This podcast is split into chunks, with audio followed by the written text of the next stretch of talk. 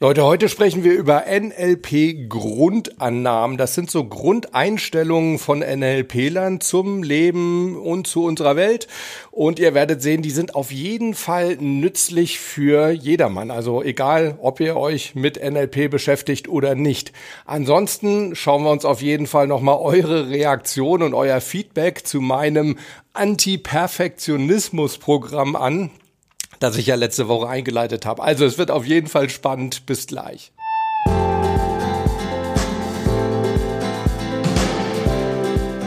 Willkommen bei Mental gewinnt. Du bist hier genau richtig, wenn du leichter und erfolgreicher durchs Leben gehen möchtest und wenn du genau dann, wenn es wirklich drauf ankommt, das Beste aus dir herausholen möchtest. Ich bin Harald Dobmeier und ich bin einmal mehr super, super erfreut und stolz, dass du heute hier mit mir an Bord bist. Leute, bevor wir durchstarten mit unserem Thema, möchte ich mich nochmal ganz, ganz herzlich für einige neue iTunes-Rezensionen bedanken. Da ist in den letzten Wochen einiges zusammengekommen. Super, super klasse. Drei habe ich mir mal rausgesucht, die möchte ich mal vorlesen. Zum Beispiel von der Jolina oder Jolina aus Essen. Die schreibt, danke für das Erlebnis, bin durch dich erst auf mentales Training gekommen, aber jetzt mache ich es regelmäßig, wie du sagst, dreimal am Tag, zwei Minuten, es wirkt. Ja, Jolina oder Jolina, das freut mich sehr und ist tatsächlich so. Dreimal zwei Minuten am Tag mentales Training, egal was ihr da jetzt macht, ob ihr eure Anker auffrischt, ob ihr visualisiert, ob ihr ja euch einfach nur positiv zusprecht, positiv mit euch selber redet oder vielleicht auch eine Atemtechnik oder eine Entspannungstechnik übt. All das sind ja mentale Techniken. Wenn ihr das dreimal am Tag macht, könnt ihr ja bei jeder Gelegenheit machen. Das ist ja das Tolle beim mentalen Training. Dann werdet ihr hundertprozentig mental stärker. Und ihr seht ja, Jolina schreibt auch, es wirkt. Super, Jolina. Dann hat mir Tim Behrens eine Rezension geschrieben. Was soll ich sagen? 1a Mehrwert. Hört rein, dann werdet ihr mental besser. Bester Podcast in diesem Bereich. Ja, super, Tim. Freut mich riesig. Fühle mich geehrt, dass du das so siehst. Und Raphael W. hat geschrieben, einfach klasse. Super Podcast. Du, Harald, hast mich motiviert, meinen Traum zu leben. Durch deine Motivation, deinen Mut, Zuspruch und deinen Spruch am Ende bleibt Gewinner, habe ich den Absprung in die Selbstständigkeit geschafft. Denn wer immer daran glaubt und stetig an sich arbeitet, der kann alles schaffen. Vielen Dank und mach weiter so. Grüße aus dem Sauerland. Ja, Raphael, ganz herzliche Grüße aus dem Taunus zurück ins Sauerland. Freut mich riesig und ja, da bin ich wirklich mächtig stolz, dass dieser Podcast dich dazu gebracht hat, ja, so ein, so ein tolles Ding, so ein Projekt anzugehen wie Selbstständigkeit. Das braucht ja wirklich viel Mut. Wenn wir dazu ein kleines Stückchen beitragen konnten, ähm, finde ich das super. Ich kann dir nur wünschen, bleib weiterhin Gewinner, aber wenn du diesen mutigen Schritt gegangen bist, habe ich das Gefühl, du bist auf jeden Fall auch schon einer. Super klasse. Dann hat mir, das hat mich auch sehr, sehr gefreut, Matthias aus Oldenburg hat mir auf die Podcast Mailbox einen super lieben Gruß geschrieben und auch da sollten wir mal kurz reinhören. Hallo Harald, hier ist Matthias aus Oldenburg. Ich wollte dir einfach mal sagen, dass das äh, mich auf jeden Fall sehr glücklich macht, was du so an Inhalten bietest. Zum Beispiel heute habe ich die Folge mit deinem ehemaligen Coach gehört und wie ihr so über NLP und so weiter gesprochen habt. Und das hat mir schon alleine irgendwie so das war so interessant und ich habe so einen guten Vibe davon gekriegt einfach und die Tipps an sich sind halt auch gut und geben mir immer gute Denkanstöße einfach und das gefällt, macht mir echt Spaß äh, auch das so vom so vom Charakter, das ist echt gut, weil du bist halt irgendwie so ein so sportlicher Wettkampftyp irgendwie, aber kannst einem schon halt auch mit Problemen helfen. Ähm, naja, auf jeden Fall, äh, ich wollte sagen, weiter so, coole Sau, glaube ich, und äh, ja, macht Spaß. Ja, Matthias, vielen, vielen Dank. Also da kriege ich wirklich Gänsehaut muss ich wirklich zugeben. Ich habe mich bei dir ja auch nochmal per E-Mail bedankt, weil ich mich einfach so riesig gefreut habe. Und was ich auch super klasse finde, du hattest auch noch einen, ja, sehr interessanten Themenvorschlag. ich finde das Thema insgesamt Geld ganz gut, weil äh, so dieses als Motivation reicht das als Grund, ist das äh, nicht vielleicht so zu leicht, wenn man das nur fürs Geld macht oder macht das dann überhaupt glücklich oder sollte man das für innere Werte machen? Ja, Matthias, auch dafür ganz herzlichen Dank. Finde ich auch. Thema Geld kann man auf jeden Fall auch mal so aus einer mentalen Betrachtungsweise sich anschauen. Werden wir auf jeden Fall machen. Du bist ja sowieso an Bord und wirst es also dann mitbekommen. Irgendwann in den nächsten Wochen wirst du dein Thema hier finden. Ja, Leute, so viel zu den iTunes-Rezensionen. Ähm, dann hatte ich gesagt, äh, wollte ich euch noch ein bisschen was vorlesen, auch welche Reaktion ihr gezeigt habt auf mein Anti-Perfektionismus-Programm aus der letzten Folge. Vielleicht kurz nochmal zusammengefasst. Ich hatte gesagt, ich will gegen meinen persönlichen Perfektionismus ankämpfen und will damit gleich auch hier im Podcast und auf meinem YouTube-Kanal anfangen. Nicht mehr so ewig dran sitzen, dass ich, dass ich 100 Prozent schaffe, sondern ja, wirklich streng nach dem Pareto-Prinzip, das ja besagt, wir schaffen meistens 80 Prozent des Ergebnisses in 20 Prozent der Zeit. Und für die restlichen 20 Prozent Ergebnis, die quasi von den 80 zu den 100 noch fehlen, brauchen wir meistens 80 Prozent der Zeit. Und ich hatte mir jetzt unter anderem fest vorgenommen, dass ich bei 80 Prozent, wenn ich das Gefühl habe, 80 Prozent erreicht zu haben, dass ich dann eben wirklich aufhöre und meine Zeit sinnvoller nutze. Ja, und da merke ich äh, so an euren Reaktionen, dass ich ganz offensichtlich nicht der Einzige bin, der generell mit Perfektionismus zu kämpfen hat. Kamen einige Zusendungen, also so viele zu einem Thema haben wir noch nie gehabt. Auch da lese ich euch mal ein paar vor. Christian hat auf YouTube geschrieben, sehr schöner 80-Prozenter. Ja, das ist doch schon mal ein guter Anfang. Am Anfang dachte ich, was kommt jetzt? Dann konnte ich aber nicht mehr abschalten. Ich habe in der Kombination von Familie und Beruf lernen dürfen, im Pareto-Style zu leben. Pareto-Style, cooles Wort, das werde ich auf jeden Fall auch übernehmen. Klingt richtig wie so ein Lifestyle.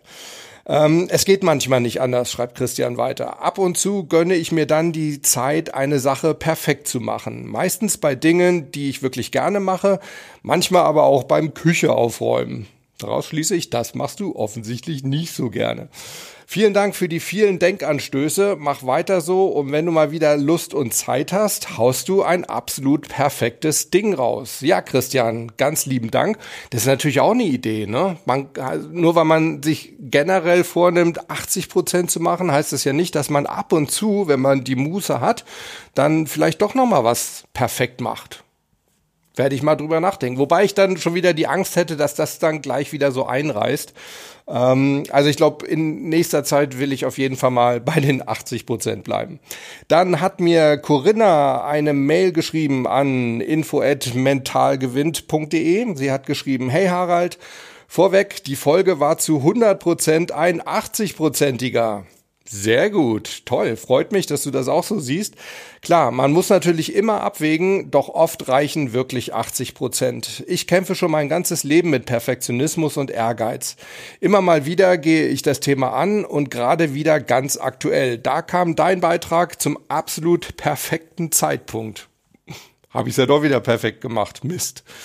Ähm, hinter Perfektionismus verbirgt sich, wir müssen es zugeben, Angst, schreibt Corinna weiter. Angst, einen Fehler zu machen, kritisiert zu werden, uns selbst zu enttäuschen, andere zu enttäuschen. Angst vom Scheitern und die Angst vorm Erfolg. Mhm. Deine Beiträge sind sehr wertvoll, bereichernd und voller Tipps. Ich habe schon einiges mitnehmen können. Ganz herzlichen Dank nochmal. Ja, ich danke dir auch, Corinna. Das sind interessante Aspekte, die du nochmal ansprichst. Vor allem dieses Thema Angst. Ja, hatten wir letztes Mal auch schon, schon gesagt, kann sein, aber eben auch häufig andere Ursachen, zum Beispiel eben Leistungszweifel, ne, dass wir das Gefühl haben, ah, wir bringen nicht die Leistung, die man von uns verlangt. Und deshalb geben wir wirklich alles, ne, weil wir es so gut machen wollen, wie wir nur irgendwie können. Ähm, das kann einer der Gründe sein. Oder eben auch das Streben nach Anerkennung, habe ich ja auch so ein bisschen im Selbst, im Live-Selbst-Coaching sozusagen hier im Podcast ähm, letztes Mal bei mir selber festgestellt. Also ich denke schon, dass das bei mir auch sowas ist, ähm, dass ich perfekt sein will, eben damit ich mehr Anerkennung bekomme. Ähm, du hast geschrieben, Angst vorm Erfolg. Das finde ich noch ganz interessant.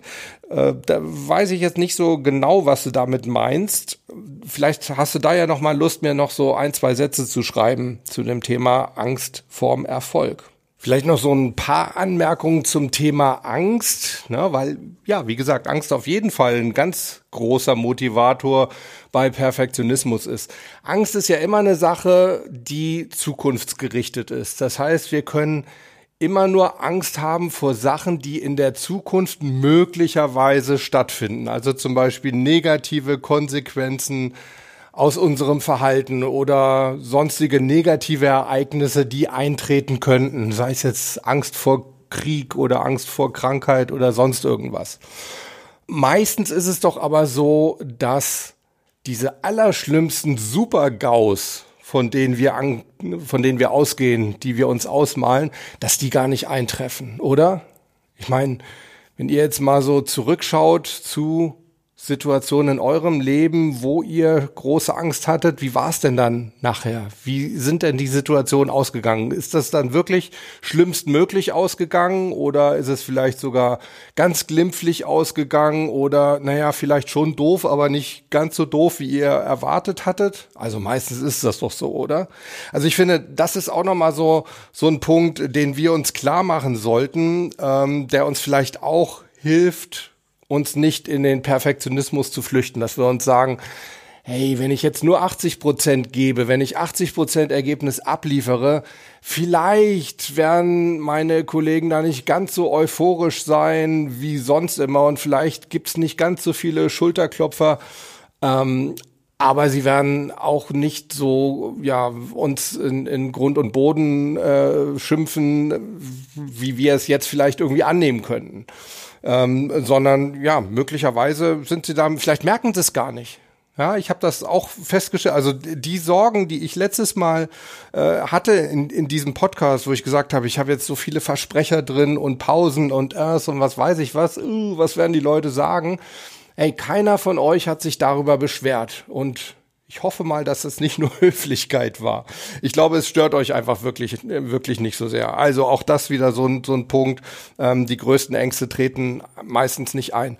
Ein weiterer Punkt, den wir, der uns auch helfen kann, mit Angst klarzukommen, ist, dass wir uns im Gegenzug vielleicht einfach mal überlegen, welchen positiven Nutzen haben wir denn daraus, wenn wir gegen unseren Perfektionismus ankämpfen? Wir haben mehr Zeit, Ne? Wir brauchen auf einmal nur noch 20 Prozent der Zeit, wenn es nach Pareto ginge, um 80 Prozent zu erreichen. Das heißt, wir haben 80 Prozent Zeit übrig für andere Sachen, für andere Projekte oder äh, für Freizeit oder Familie oder sonst was.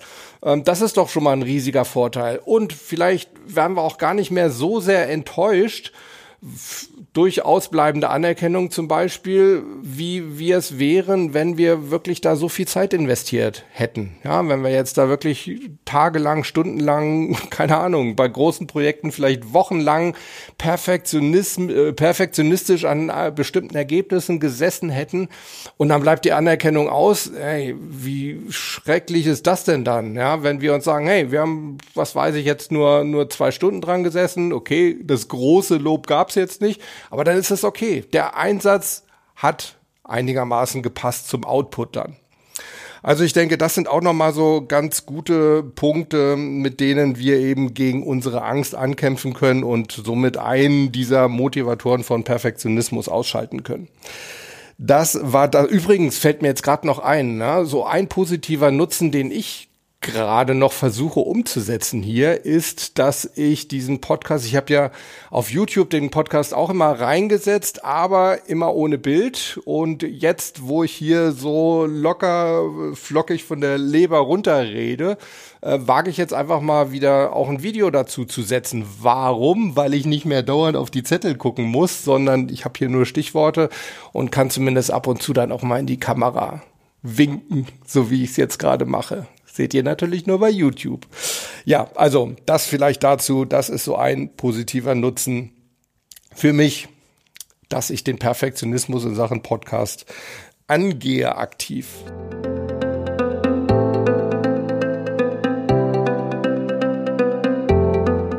So, Leute, lasst uns zum heutigen Thema kommen. NLP-Vorannahmen. Wir hatten vor drei Monaten schon mal über NLP, neurolinguistisches Programmieren, gesprochen. Insofern will ich da jetzt nicht so viel wiederholen. Wenn es euch interessiert, schaut euch nochmal die Episode 26 von Mental gewinnt an.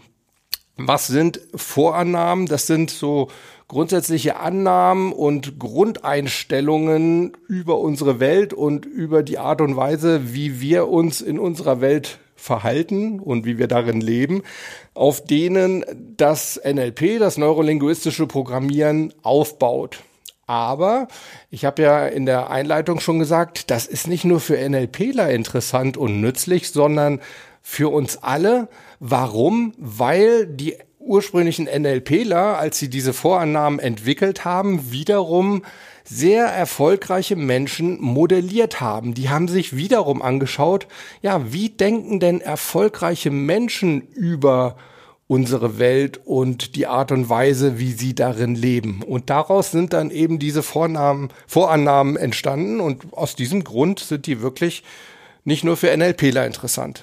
Ähm, es gibt, ich glaube, insgesamt so 15 Vorannahmen. Wenn sie euch alle interessieren, dann schaut doch mal beim DVNLP, das ist der, glaube ich, deutsche Verband für neurolinguistisches Programmieren, nehme ich jetzt einfach mal so an. Ähm, schaut mal da auf der Website, da gibt's die Grundannahmen. Wenn ich dran denke, werde ich die, werde ich den Link auf jeden Fall auch nochmal in die Show Notes schreiben. Also 15, glaube ich, gibt's insgesamt, aber keine Angst. Ich habe mir jetzt mal so ein paar rausgesucht, die mir persönlich besonders wichtig sind, die ich für sehr wesentlich halte. Ich habe die auch so ein bisschen zusammengemischt. Ähm, ja, und jetzt sind, glaube ich, vier dabei rausgekommen. Fangen wir einfach mal an. Die erste Vorannahme ist, glaube ich, schon eine Mischung aus zweien. Wir sind alle einzigartig und erleben die Welt auf unterschiedliche Weise. Menschen orientieren sich bei ihrem Handeln an Vorstellungen ihrer geistigen Landkarte und nicht an der Welt selbst. Eine Landkarte, das heißt ein Modell der Welt, spiegelt nicht punktgenau ein konkretes Gebiet wider, sondern vielmehr dessen Struktur. Ja, klingt jetzt erstmal nach hartem Tobak, aber oder starken Tobak ist es aber gar nicht. Wir gehen das jetzt einfach nochmal noch mal im Einzelnen durch. Wir sind alle einzigartig und erleben die Welt auf unterschiedliche Weise. Das bedeutet, wir alle erleben die Welt unterschiedlich. Das ist das Wichtige. Warum tun wir das? Weil wir in unserem Leben einfach verschiedene Erlebnisse haben. Jeder hat etwas anders erlebt und selbst zwei Sachen, die äh, zwei Menschen, die eine Situation erlebt haben, während sie nebeneinander gestanden haben. Also wenn wir es ganz genau nehmen, haben die trotzdem unterschiedlich aus unterschiedlichen Betrachtungswinkeln, wenn auch nur leicht unterschiedlich, auf diese Situation geschaut. Das heißt, die Perspektive war eine andere. Ähm, die gehen aber auch mit ganz anderen Einstellungen und vielleicht auch Vorurteilen in bestimmte Situationen. Ähm, so das typische Beispiel, ihr geht mit einem Freund spazieren und euch kommt irgendwie äh, jemand mit einem Hund entgegen. Und euer Freund oder mit wem ihr auch immer spazieren seid, ähm, der hat als Kind, ist der mal vom Hund gebissen worden und hat deshalb Angst. Also für den ist diese Situation, er nimmt die komplett anders wahr als ihr, wenn ihr einfach ja, riesige Hundefreunde seid und das einfach drollig findet, dass dieses Kerlchen da auf euch zuwackelt. Also, das ist schon mal der erste Punkt. Wir nehmen diese Welt alle unterschiedlich wahr. Der zweite Punkt ist, wir können die Welt jeder für, äh, von uns kann diese Welt, oder anders gesagt, niemand von uns kann diese Welt eins zu eins so wahrnehmen, wie sie wirklich ist. Auf gut Deutsch, wir wissen alle gar nicht, wie die Welt wirklich ist. Klingt jetzt erstmal komisch, ne? Ich gebe euch mal ein Beispiel unser Auge, wie kriegen wir denn ein Bild in unser Gehirn? Wie, was passiert da? Ich bin jetzt kein, kein, äh, kein Augenarzt oder ähm, Experte in dem Gebiet, aber es ist doch so, meines Wissens, ja, Bio aus der vierten Klasse, ich versuche das gerade mal zu rekapitulieren, das sind Projektionen, oder? Die durch verschiedene Linsen oder durch eine Linse in unserem Auge gebrochen wird und dann irgendwo abgebildet wird. Und dann eben über Nervenzellen diese Informationen weitergeleitet werden im Gehirn. Und so entsteht ein Bild. Aber wir wissen doch gar nicht, wie korrekt dieses Bild ist. Also ich erinnere mich, äh, meine Mutter hatte mal eine Augenoperation und ich weiß nicht, da ist dann irgendwie, äh, glaube ich, ein Teil der Linse oder irgendwas ist, ach, ich bin also wirklich, ich bin schrecklich in Bio. Ähm, irgendwas ist da entfernt worden und ich erinnere mich, dass sie damals gesagt hat, ich sehe weiß auf einmal viel weißer als vorher. Ich sehe weiß viel weißer als ihr alle. Ja, das zeigt doch schon mal, also ja, wir sehen die Welt wirklich tatsächlich nicht so, wie sie ist. Keiner von uns kann genau wissen, wie sie ist. Wir sehen sie alle anders, alle unterschiedlich. Ähm, auch Sprache kann übrigens nur sehr bedingt darstellen und beschreiben, wie wir die Welt erleben. Ist euch vielleicht auch schon mal aufgefallen. Also gerade wenn es um, um Gefühle geht zum Beispiel. Also ne, diese Situation, keine Ahnung, irgendein Sportler gewinnt die Weltmeisterschaft und wird gefragt, wie fühlen Sie sich jetzt? Ja, so ein typischer Satz lautet dann, na, habt ihr eine Idee? Das ist einfach unbeschreiblich. Kann ich jetzt gar nicht in Worte fassen. Ja, also das ist so das typische Beispiel und der Beweis dafür, dass gerade mit Gefühlen es unglaublich schwer ist, äh, ja, mit Worten darzustellen, wie wir unsere Welt wahrnehmen in dem Moment. Ja, oder auch dieses typische Beispiel, was, was Männer ja so lieben. Ich weiß nicht, wie es bei Frauen ist, aber Männer lieben das ja, wenn sie so in, naja, sagen wir mal, in bestimmten intimen Situationen im Leben oder nach bestimmten intimen Situationen im Leben dann gefragt werden, Schatz, was denkst du gerade? Oder Schatz, was fühlst du gerade? Ja, wo man dann so denkt, da fehlen mir jetzt auch gerade so die Worte. Übrigens, ähm, auch Erinnerungen können bestimmte Situationen oder Wahrnehmungen unserer Welt natürlich auch nicht eins zu eins speichern. Ja? Viele Sachen nehmen wir sehr, sehr gut in die Erinnerung auf, also können wir sehr gut abspeichern und viele Sachen eben dann auch nicht. Ja, also Gesichter vielleicht nicht, sonst bräuchten wir ja so, ja, was weiß ich, so Phantombilder und sowas wäre ja alles überhaupt kein Problem. Da könnten wir ja fast fotogetreue Bilder abliefern, wenn wir alles wunderbar speichern könnten im Gehirn. Das geht auch nicht. Hat übrigens auch wieder Vorteile, was wir sehr gut im mentalen Training, im mentalen Coaching und Selbstcoaching nutzen können. Denn da, wo keine hundertprozentige Erinnerung da ist, da können wir die Erinnerung, die da ist, leichter ersetzen durch Bilder, die vielleicht angenehmer sind oder Erinnerungen quasi konstruieren. Wir können Situationen ähm, für uns neu aufbauen. Wir können sozusagen unsere eigene Geschichte verändern. Ähm, ja, das geht deutlich einfacher, als wenn ja diese Erinnerungen von früher so extrem stark und so extrem korrekt sind wären. Also da werden wir auf jeden Fall auch noch mal eine Folge zu machen wie können wir unsere eigene Vergangenheit neu schreiben, unser eigenes Buch neu schreiben. Sehr spannende und sehr, sehr effiziente Mentaltechnik. Ähm, ja, also das vielleicht mal so zu dieser ersten Vorannahme. Die zweite Vorannahme, die ich mir rausgesucht habe, die lautet, Geist, Körper und Umwelt bilden ein einheitliches System. Unsere geistige Einstellung beeinflusst unser psychisches und physisches, Moment, ich muss umblättern, Wohlbefinden. Ebenso kann das, was wir tun, auch unser Denken verändern. Also Punkt eins: unsere Einstellung beeinflusst unser Wohlbefinden und zwar sowohl unser psychisches als auch unser physisches. Stichwort Psychosomatik. Wir können je nachdem, wie wir drauf sind, extrem viel für unsere Gesundheit tun oder eben auch gegen unsere Gesundheit. Auch das übrigens ein sehr interessantes Thema. Da werde ich auch auf jeden Fall nochmal einen Interviewpartner vielleicht sogar einen, den wir schon mal hatten, ich will da jetzt nicht zu viel verraten, hier nochmal an den Tisch holen, der mir mal so im Nebensatz erzählt hat, äh, das hat zum Beispiel unsere Zellen, äh, wie die funktionieren und wie gesund die sind, hat extrem eben auch damit zu tun, wie wir psychisch drauf sind. Also auf jeden Fall eine wichtige Sache. Wir können viel für unsere Gesundheit tun, sowohl psychisch als auch physisch, je nachdem, wie wir eingestellt sind, positiv oder negativ.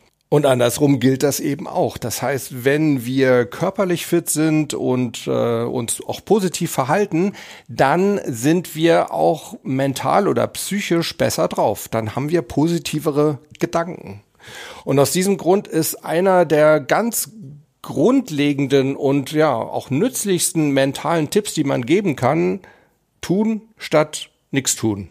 Auf gut Deutsch. Oder Bewegung statt Stillstand. Ja, also wenn ihr irgendwie schlecht draufkommen wollt, das Beste, was ihr machen könnt, ist einfach nichts tun. Starr bleiben. Ja, euch damit beschäftigen, dass ihr einfach nicht vorankommt. Und egal in welche Richtung ihr euch bewegt, Bewegung generell ist einfach eine gute Sache. Sobald ihr ins Tun kommt, werdet ihr merken, ihr seid besser drauf. Und dann besteht eben auch die Chance, dass ihr in diesen Flow reinkommt, in diesen mentalen Flow.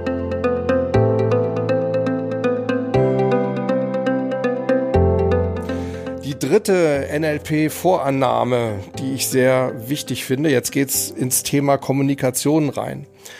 Jedes Verhalten ist Kommunikation, auch Schweigen.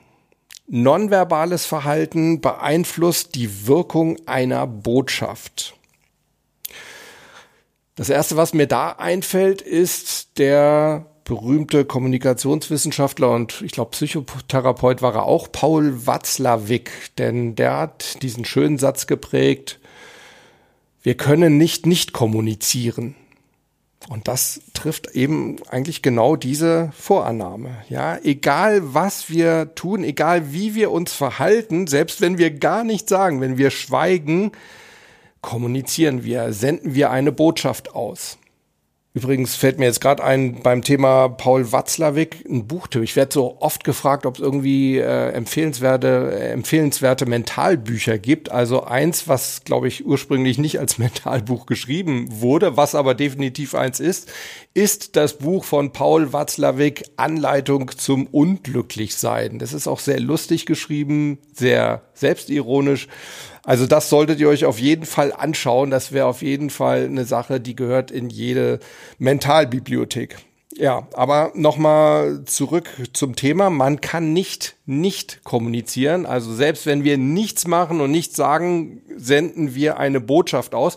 Übrigens, alle Freunde erlebt man ja häufig gerade so bei bei jungen Leuten, die so diese äh, Vogelstrauß-Taktik anwenden in bestimmten Situationen, ja, so den Kopf in den Sand stecken und einfach nicht mehr reagieren.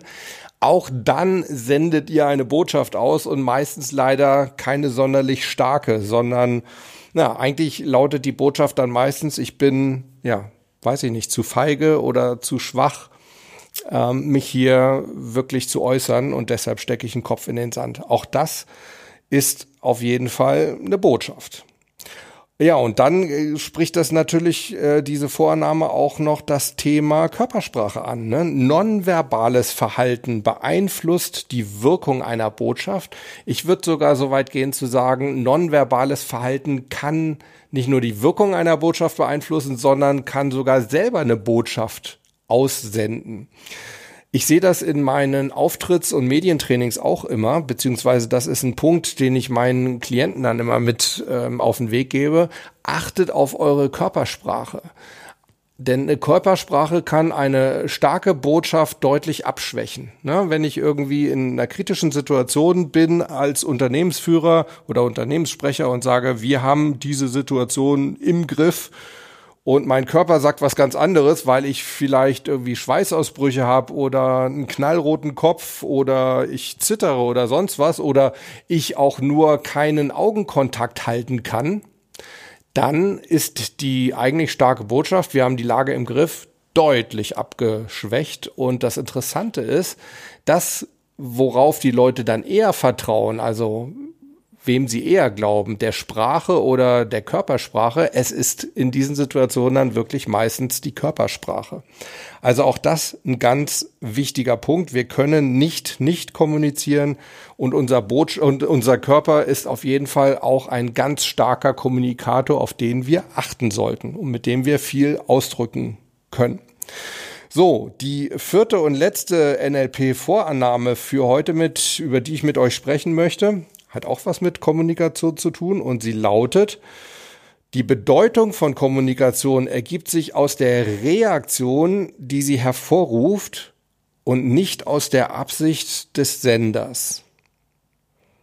Oder kürzer und umgangssprachlicher ausgedrückt, äh, Kommunikation ist nicht das, was du sagst, sondern das, was beim anderen ankommt.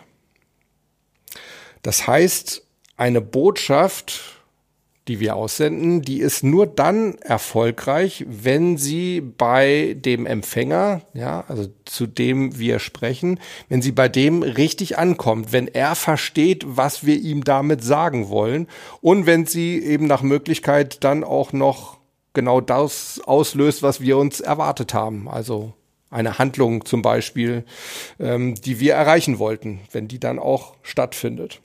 Im Selbstcoaching zum Beispiel, da ist das auch ein ganz wichtiger Aspekt. Ne? Also wenn ich Selbstgespräche führe, dann sind die Botschaften, die ich mir selber sage, auch nur dann erfolgreich, wenn ich sie selber auch annehmen kann. Also wenn ich vorm Spiegel stehe morgens und mir sage, oh, du bist der größte Typ und du wirst diesen Tag total rocken, dann wird das nicht wirklich bei uns selber ankommen. Ja, wir werden uns selber nicht glauben. Aber wenn ich mich da hinstelle und mich wirklich anstrahle und sage, hey, Junge, das wird dein Tag, du wirst diesen Tag rocken, dann wird das ankommen. Ja, und auch da kommen wir wieder so ein bisschen auf die Vornahme davor zurück. Ja, auch Körpersprache kann da eine Menge ausmachen. Wenn ich da mit hängenden Schultern stehe, dann wirkt das natürlich auch nicht so stark, wie wenn ich da mit breiter Schulter stehe. Aber wie gesagt, das ist die Vornahme davor. Jetzt geht's wirklich darum, wir, die wir eine Botschaft aussenden, wir sind für den Erfolg der Botschaft verantwortlich und nicht derjenige, der sie empfängt. Denkt da dran in eurer Kommunikation. Häufig hilft es übrigens auch, sich da einfach mal in das Gegenüber oder in den, den, die Gegenüber, das ist ja eigentlich völlig neutral im wahrsten Sinne, Sinne des Wortes. Also in euer Gegenüber hineinzuversetzen. Sich mal zu, zu überlegen, wie könnte er diese Botschaft verstehen und ja, wie kann ich sie klarer machen, so dass es möglichst wenige Chancen auf Missverständnisse gibt.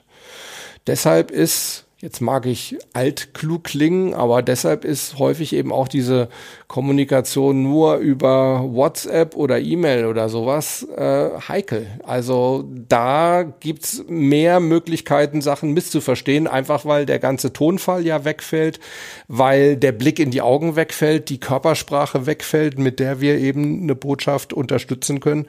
Ähm, also wenn es wirklich wichtige Themen sind, solltet ihr mindestens zum Telefonhörer greifen, besser noch, ja, von Antlitz zu Antlitz sozusagen miteinander reden.